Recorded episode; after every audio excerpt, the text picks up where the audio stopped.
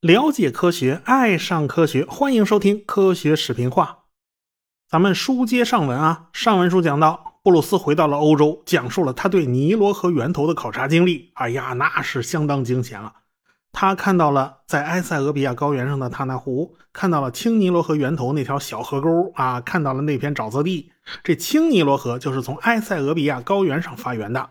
埃塞俄比亚高原呢，海拔一般都在一千五百米以上，很多山峰呢超过了四千米，而且它的位置啊也比较靠近赤道啊，那地方还是比较热的，所以印度洋季风吹来的暖湿气流遇到埃塞俄比亚高原啊，这个湿热的空气呢就开始被迫爬升，然后呢那就开始和冷空气接触，然后就开始下大雨，所以每年六月到九月都是雨季啊，每到这个季节。青尼罗河的水量就开始暴增，原本呢，青尼罗河的水量只占了百分之二十啊，一旦雨季到来，它噌的一下就能涨涨到百分之七十，那上面一涨，下边也受不了了嘛，下边尼罗河的干流也就跟着开始涨水，因为呢，水是从高原上冲下来的，那速度非常快，携带了很多的泥沙，等到了下游平原地区，嘿嘿。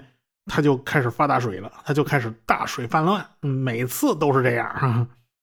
古埃及人呢，很早就发现有这规律啊，每次尼罗河发大水了，它漫出河床了，淹没了两岸大片的土地，然后呢，就在地上留下一层厚厚的淤积层啊，这层泥还挺肥沃的哈。这平均下来，尼罗河的河床每一百年就要抬高十六厘米，那这个堆积层还是挺厚的，所以呢。尼罗河沿岸呢，就成了最早的古文明发源地。这个尼罗河三角洲呢，属于地中海啊。这个地中海呢，那不大。古代欧洲人和埃及人的交流也是很密切的。但是长期以来啊，这个欧洲人就对尼罗河的这个泛滥呐，他就迷惑不解。因为尼罗河下游呢，它是地中海气候，冬季温和多雨，夏天炎热干燥，所以欧洲人就想不通。为什么每次到了夏天干燥季节，这个尼罗河反而开始泛滥了？呃，其实这个现象用现代科学知识呢就很好解释了，但是欧洲当时啊还不是太清楚，毕竟呢当时是十九世纪初啊，现代的气象学啊还没诞生呢。不过呢，要说青尼罗河就是尼罗河的正源，大部分地理学家都是不同意的，因为尼罗河是一个非常复杂的水系，有很多的支流汇入尼罗河。到底哪条支流才算是尼罗河的正源呢？其实判断河流的源头，它并不是完全按照水量来计算的。再说了，青尼罗河属于间歇性的，一阵儿一阵儿的，有时候水少，有时候水多。你说这玩意儿怎么算？判断一条河流的源头啊，主要遵循三个标准：首先，距离得长啊，这个水流量最好是大，而且呢，这个河道和干流方向你最好是一致的。看上去这几个判断依据啊都是很有道理的，到底哪一条最重要呢？呃，这就不一定了。一般来讲啊，正源水量最大，而且它也最长，而且啊干流那个河道肯定也都比较直啊，支流嘛都是横插一杠子插到主干道上的哈。这几个基本条件呢，往往得出来的结果都是一致的。但是呢，世界之大无奇不有，例外特别多。比如说，上海黄浦江在陆家嘴这个地方拐了一个超过九十度的大弯儿我开始就想不明白啊，你在平地上怎么平白无故就拐出这么尖锐的一个拐弯呢？后来查了一下黄浦江的历史，才知道 哈，原本黄浦江不是这么走的。你仔细去看看那个地图啊，你会发现啊，苏州河是在外滩注入黄浦江的。哎，苏州河的河道跟黄浦江大拐弯后那个方向啊，差不多是一致的，好像他们才是一顺边哦。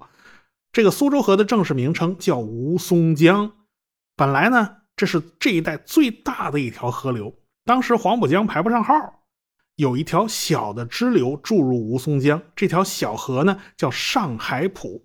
后来明朝的时候，夏元吉重新修了黄浦江下游水道，让南边那个黄浦江啊就超了近道。从上海浦这条路直接汇入苏州河，老的吴淞江的河道呢淤塞了，那实在是不够用。呃，索性呢，他们就在南边修了一条平行的河道。啊，在陆家嘴这里是硬是横插一杠子，人为制造出来的。他们打通了范家浜，利用范家浜的河道呢，连接到南仓浦口，这条线呢就成了现代黄浦江的主河道了。那原本吴淞江的旧河道呢，就逐渐开始淤塞了，因为大量的水都是从黄浦江的主河道走了。然后呢，索性这个吴淞江的旧河道呢，就改了，改走宋家浜的河道。在陆家嘴这儿注入黄浦江，就形成了吴淞江的新河道，也就是现在我们看到的这个苏州河。那么苏州河的旧河道呢，还剩下一点遗迹，就是现在的虬江啊。但是这条河已经是断断续续的，连不成一条河了。呃，上海浦呢，也还剩下了那么一小截儿，就是从北外滩的虹口港到嘉兴路桥啊。这嘉兴路桥嘛，走不了几步就是虬江路呀。虬江路其实也是老吴淞江的河道嘛。过去我还经常去虬江路买二手数码电器啊，买了个旧显示器，隐隐约约能在荧光粉上看出一猪头来，呃，这都是报废的啊。当时只买得起这玩意儿，好吧，扯远了，我们扯回来说正题啊。所以就在陆家嘴这个角度看过去，你要是以方向来算的话，好像黄浦江下游这苏州河呢。才是正源，因为它的角度跟黄浦江下游那个大拐弯呢是一顺边的啊，人家本来是一条直线啊。但是你要真去外白渡桥边上看看，你肯定不会这么想，除非你脑袋被雷劈了。因为啊，这黄浦江比苏州河宽太多了，水流量也大了太多了，所以你要说苏州河是正源，你亏心不亏心呢？但是从从角度上讲，苏州河的确是很顺的。所以呢，这三个因素你就得具体问题具体分析了，你不能死揪一条啊。那有人说，那河流我们按最长的那个支流来算啊，这叫河源为长，也叫河源为远，这都是一回事儿。但是这种算法吧，也太过理想化了。如果河流的源头是一片沼泽地，这河流变成了一个网状的，它哪一条算最长啊？你就那连那个路线图，你就连那个河道你都画不出来，所以呢，这个问题就很复杂了。但是首先呢，你你得把资料全收集齐了，你才能判断，你才能具体问题具体分析。你还没收集齐呢，你就说这青尼罗河是尼罗河的源头，那没人干呢，呃，大家都不同意。所以呢，这个白尼罗河上游还没好好考察过呢，你怎么能考察了一半就说自己知道答案了，是吧？所以，到底谁是正源，就得把所有资料都收集清楚了，才能判断。那总得找人呢。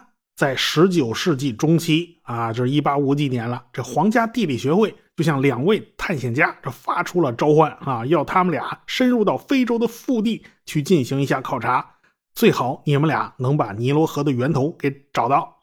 在当时的欧洲人看来啊，找源头。就是去寻找那个月亮湖嘛，对吧？他们判断啊，尼罗河必定是发源于某个大湖。没找到大湖，那就有戏了。受到征召的两位探险家，一个叫伯顿，呃，一个叫斯皮克。这俩人呢还是搭档，曾经一起去索马里兰探险。不过这次探险的遭遇是很惨很惨啊！且听我后面慢慢讲啊。这个伯顿就很有意思。啊，这家伙从小就不是一个安分守己的好孩子。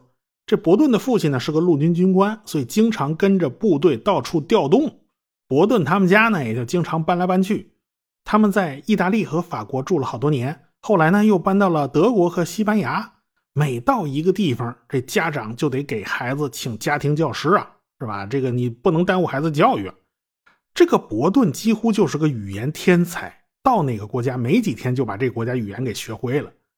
这都是跟当地那个家庭教师学的嘛，而且他们家换家庭教师换的特别勤快，就每一次请来了一位老师啊，没几个月啊就被伯顿和他弟弟联手给整趴下了，就给欺负跑了。一八四零年，也就是鸦片战争这一年，伯顿进了牛津大学学习。嗯，后来呢，他就因为违反校规被开除了。啊，其实他也没干什么，他就是参加了一个障碍赛马。这学校有规定，不允许学生参加障碍赛马，他偏不听啊，结果就被开除了。他呢，为了泄愤，在他离开学校前一天，驾驶马车把牛津大学那花园给糟蹋的不成样子。可见这家伙实在是太有点出格了。当然啦，他在牛津上大学，他也不是净胡闹啊，他还是学了好多好东西的。他学了阿拉伯语啊，日后他就靠外语天赋混饭吃。他对亚洲语言特别喜欢啊，这不是从牛津大学开除了吗？他立刻就加入到东印度公司的军队当了兵。他在印度服役。那印度可是个非常有意思的地方。现在印度的钞票上还印着十五种不同民族的语言和两种官方语言，啊，这些语言还是用的比较多的。那用的很少的那种稀奇古怪的语言呢，那就多了去了啊。那伯顿不是喜欢学习语言学吗？啊，那那你到了印度，你有的你学了。他在印度就系统的学习了波斯语、信德语、印地语等等一系列语言。而且他对当地人的观察也非常仔细，他而且他能学个八九不离十啊！再说这位伯顿在英国人里头也算特殊的，首先他黑头发，而且他皮肤颜色也比较深，反正他长得是个非典型的英国人形象啊！他说要冒充中东人，真是没人能把他认出来。但是他在印度啊没待几年，他就不得不回了英国啊，因为在印度他得了眼病，这眼睛老发炎。结果来了个爱尔兰的二把刀医生给他治疗，用的是一种柠檬膏啊，柠檬药膏给他摩擦眼眶啊。这个你不用药还好，用了以后他这眼睛发炎发的越来越厉害，闹了半天啊。这个药膏里面含有干汞的成分，所谓干汞啊，就是氯化亚汞，他害得他汞中毒，最后没办法，只能回英国治疗。在英国休养了一段时间以后，他那病就好了。下面他就要展开一段冒险之旅了，他要冒充阿富汗人去麦加朝圣啊！你别说，他会普什图语，所以冒充阿富汗人那是一点没问题，人家看都看不出来。他先到了开罗，开始做准备。首先，他干脆就皈依了伊斯兰教啊！他对人家苏菲派非常熟悉，所以没人看得出他是个如假包换的英国人。说实话，去朝圣的这条路啊，走的真是比较艰难，要穿过大片无人区，路上还有土匪抢劫。这伯顿呢，就偷偷的把路上所见所闻全都给记录下来了啊，他所有的笔记本都放在《古兰经》的下边啊，都藏起来了。哎，而且呢，他到了麦加以后，还对麦加的清真寺和天房进行了测绘啊。这个阿拉伯人是严防死守，都没防住这欧洲人对这个他们的圣地进行测绘。这要是被阿拉伯人发现了，估计是没他什么好果子吃。好在他干的比较隐蔽，没有人发现他。反正这趟冒险之旅啊，是经历千难万险。这伯顿最后终于回到了英国，他写了一本书来描写他在这一路上的经历。这一本啊，那是个好几千页的大部头著作，一下就为他赢得了声誉。当然了，这本书对英国人统治殖民地啊，那是非常有那个参考意义的啊。要知道，地理学实际上是一个非常非常重要的学科，历朝历代都是。想当年，玄奘法师从印度回来以后，那唐太宗还把他叫过来啊，让他把一路上的各种情况都给他写一遍啊，所以才留下那本著名的《大唐西域记》。这本书到今天都是非常重要的史料著作。唐太宗当然也不是为了出门旅游啊，他也不要旅游指南呢，他是从国家战略角度去考虑问题的啊。当然了，伯顿还干了一件非常重要的事儿，那就是把《一千零一夜》翻译成英文。从1852年开始，他一直到1888年才干完了。啊，当然他只是业余爱好啊，他的主要工作不是干这个。但是据说他通晓三十二种语言啊，对他来讲翻译他不是个难事儿。到了1854年，在皇家地理学会的支持下，这个伯顿决定去探索一下索马里兰地区。听清楚啊，这是索马里兰啊，不是说的索马里啊，这是两码事。学过中学地理的人都应该知道啊，非洲之角就是索马里这个地方的地理位置非常重要，正好卡着亚丁湾的口子，是从地中海到印度洋的咽喉要道。但是在十九世纪的时候，这儿没有一个独立国家，这是一大堆的苏丹国啊。一直到一八八七年，英国才把亚丁湾沿岸的几个苏丹国。给拼凑在了一起，组成了一个叫英属索马里啊，这归英国人管了。后来呢，意大利人就把剩下的地盘给划拉到一块了啊，组织了一个艺属索马里。到了一九六零年的六月二十六日，英属索马里独立了，成立了一个叫索马里兰国。五天以后，艺术索马里也独立了，就和这个索马里兰国合并了，就合并成了现在的这个索马里。再后来嘛，这个索马里兰这个地区啊，就开始闹独立，自立山头。这当然，人家索马里中央政府就不承认呐，啊，这个国际上也没有一个承认的啊，所以他们就找了台湾人抱团取暖，这俩倒真是难兄难弟。不过呢，这都是后话了啊。当年伯顿去考察索马里兰的时候，那时候还早呢，连英属索马里还都不存在呢。他们组织的这个考察队啊，刚刚离开了营地，就遭到了两百多当地人的袭击。结果，伯顿的助手斯皮克就被抓了。伯顿本人被索马里人那个标枪从左腮帮子扎进去，右腮帮子扎出来，这脸都破了相了，那叫一个惨呐！所以这帮人呢，就狼狈逃窜回了英国。回去之后吧，还过得不顺，还要接受调查，看看他们有没有失职行为。你说这是帮助皇家地理学会去考察呀？其实背后都是带着政治目的的。结果呢，对他们的调查就花了两年时间，到最后伯顿没事他没什么责任，没发现什么问题。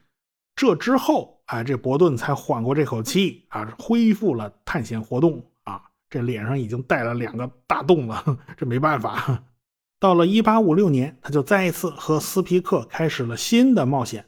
斯皮克呢，也是一个探险家，他年仅十七岁呢，就加入了军队，在印度服役。他呢，探索了喜马拉雅山脉啊，他也喜欢干这个。后来呢，他就参加了伯顿在索马里兰的探险活动。一开始啊，两个人还配合的不错，后来就不行了啊，互相吵架吵得厉害。斯皮克呢，被当地人给抓了，伯顿就觉得这小子不灵啊，这小子是不是贪生怕死啊？这伯顿就觉得自己特英勇，你看啊，你看我多英勇，我腮帮子都让人拿标枪给捅穿了，我还能跑出来啊！你这个斯皮克怎么就跑不出来呢？你太笨了，你！反正就在1856年，英国皇家地理学会就征召他俩去考察尼罗河的源头。当然，尼罗河源头考察工作这只是附带工作，主要呢还是探查非洲中部的地理。毕竟呢，当时英国已经掌握了非洲沿岸的据点了，但是对于内陆，他们还是一无所知。他们还是想掌控非洲腹地的，嗯，被别人掌握了不太好啊，还是提前掌握一下比较好。这个伯顿临走前呢，和自己的女朋友算是私定终身啊，他不能公开啊，因为伯顿这时候已经是一个伊斯兰教徒了，他不是天主教徒。他未来的丈母娘呢，就是不答应把这个闺女许配给这个异教徒嘛。况且这伯顿还是一穷小子。伯顿后来呢，到真的有钱的时候，那是什么时候？那是等到《一千零一夜》翻译完了以后出版，能拿到版税，那还是不错的，那还算是有点钱啊。伯顿和斯皮克两个人研究了一下，决决定啊，就是咱不走青尼罗河上游啊，因为青尼罗河上游是一片沼泽，你根本就找不着河道啊，你没法判断这尼罗河是往哪儿流的。所以呢，伯顿他们就打算直接进入非洲的腹地。一八五七年六月，他们从桑给巴尔岛登陆了，岛上的苏丹对他们还不错，推荐了一个向导。这个向导呢叫萨利姆，在日后呢起了很大的作用。后来呢，他们在岛上待了一段时间，就越过了海峡，登上了非洲大陆。这个地方就是现在的坦桑尼亚。他们带着一百三十多人的随从，带着大量的物资，就往内陆进发了。他们一路上是非常小心的，带了不少布啊、玻璃珠子呀、黄铜丝啊。其实我们现在看来，这东西都不值钱。但是当时啊，当地人没见过，他新鲜呐，觉得这玩意儿好玩啊，所以这东西作为礼物来当过路费，那是最好使的。他们呢是翻山越岭，走得非常艰难。漫长的雨季过后，地上泥泞不堪，而且路上动物残骸啊随处可见啊，全是那骨头，还有很多人得了病，哎，也没有办法照顾，只能把他们留在当地自生自灭了。呃，这个一般的仆人呢，当地人，你说病了也就病了，你留在当地也行。但是这伯顿和斯皮克两个人也病倒了，这二位都得了疟疾啊，打摆子，那只能让别人抬着他们俩走啊。他俩往下一倒啊，这个队伍的人心可就散了，有很多人就跑啊，顺带着把他们俩值钱的东西也都给顺跑了。结果弄得这俩人呢是一点办法都没有。后来呢，就在小村子里面等。慢慢重新召集人马，把人凑齐了，继续往前走。因为毕竟物资有那么多，你人少了扛不动。就这样，还把大家累得够呛。就这么折腾了八个月，一直到一八五八年的二月十三号，两个人面前出现了一个浩瀚的大湖。这个大湖就是著名的坦噶尼喀湖。这个湖真是太美了，探险队所有人都被坦噶尼卡的美景所折服啊，除了斯皮克。为啥呢？因为斯皮克眼睛肿得跟桃似的，他嘛都看不见，他走路必须靠人带着。这伯顿呢，虽然眼睛能看见，但是他的身体比斯皮克还虚。他呢，舌头肿了，他没法吃东西。这两天别提多闹心了哈，又不能吃东西，又不能说话，太憋屈了。他俩呢，就在湖边上一个小村子叫乌吉吉安顿下来了。尽管这个村子住着还算舒服，但是他们也遭遇了前所未有的麻烦。合着周围那村民呐，拿他俩呀当狗熊参观了。没见过欧洲人啊，没见过鼻子这么高的，看着新鲜，围着他俩转悠，这轰都轰不走，这都没辙呀。不过呢，要知道啊，这是在坦噶尼卡湖的边上。坦噶尼卡湖啊是非常狭长的，它是世界上最狭长的大湖，它宽度只有几十公里。但是长度达到了六百六十公里，总面积三点三万平方公里，比海南岛稍微小一点有限。而且呢，它还是世界上第二古老的湖泊，有两千万年历史了。最古老的湖泊是贝加尔湖，有三千万年的历史。而最深的湖泊也是贝加尔湖啊，有一千六百多米深。坦噶尼喀湖呢也很深，它也是排名世界第二，它有一千四百米深。但是。它的湖面海拔只有七百多米，也就是说，它的湖底最深的地方在海平面以下七百多米啊，这么深呐？那为什么会这么深呢？这就是因为这个湖就是在著名的东非大裂谷里边。这东非大裂谷啊，是被扯开的一个地方，号称叫地球的伤疤，所以才这么深。当然了，当时伯顿和斯皮克是不知道这些事儿的呀。他俩惦记的都不是这档子事儿，他惦记的是要到湖的最北端去，因为他们在路上听阿拉伯人说啊，在湖的最北端有一条大河是从湖里边流出去的。那么这条河会不会就是白尼罗河的源头呢？我们下次再说。科学声音。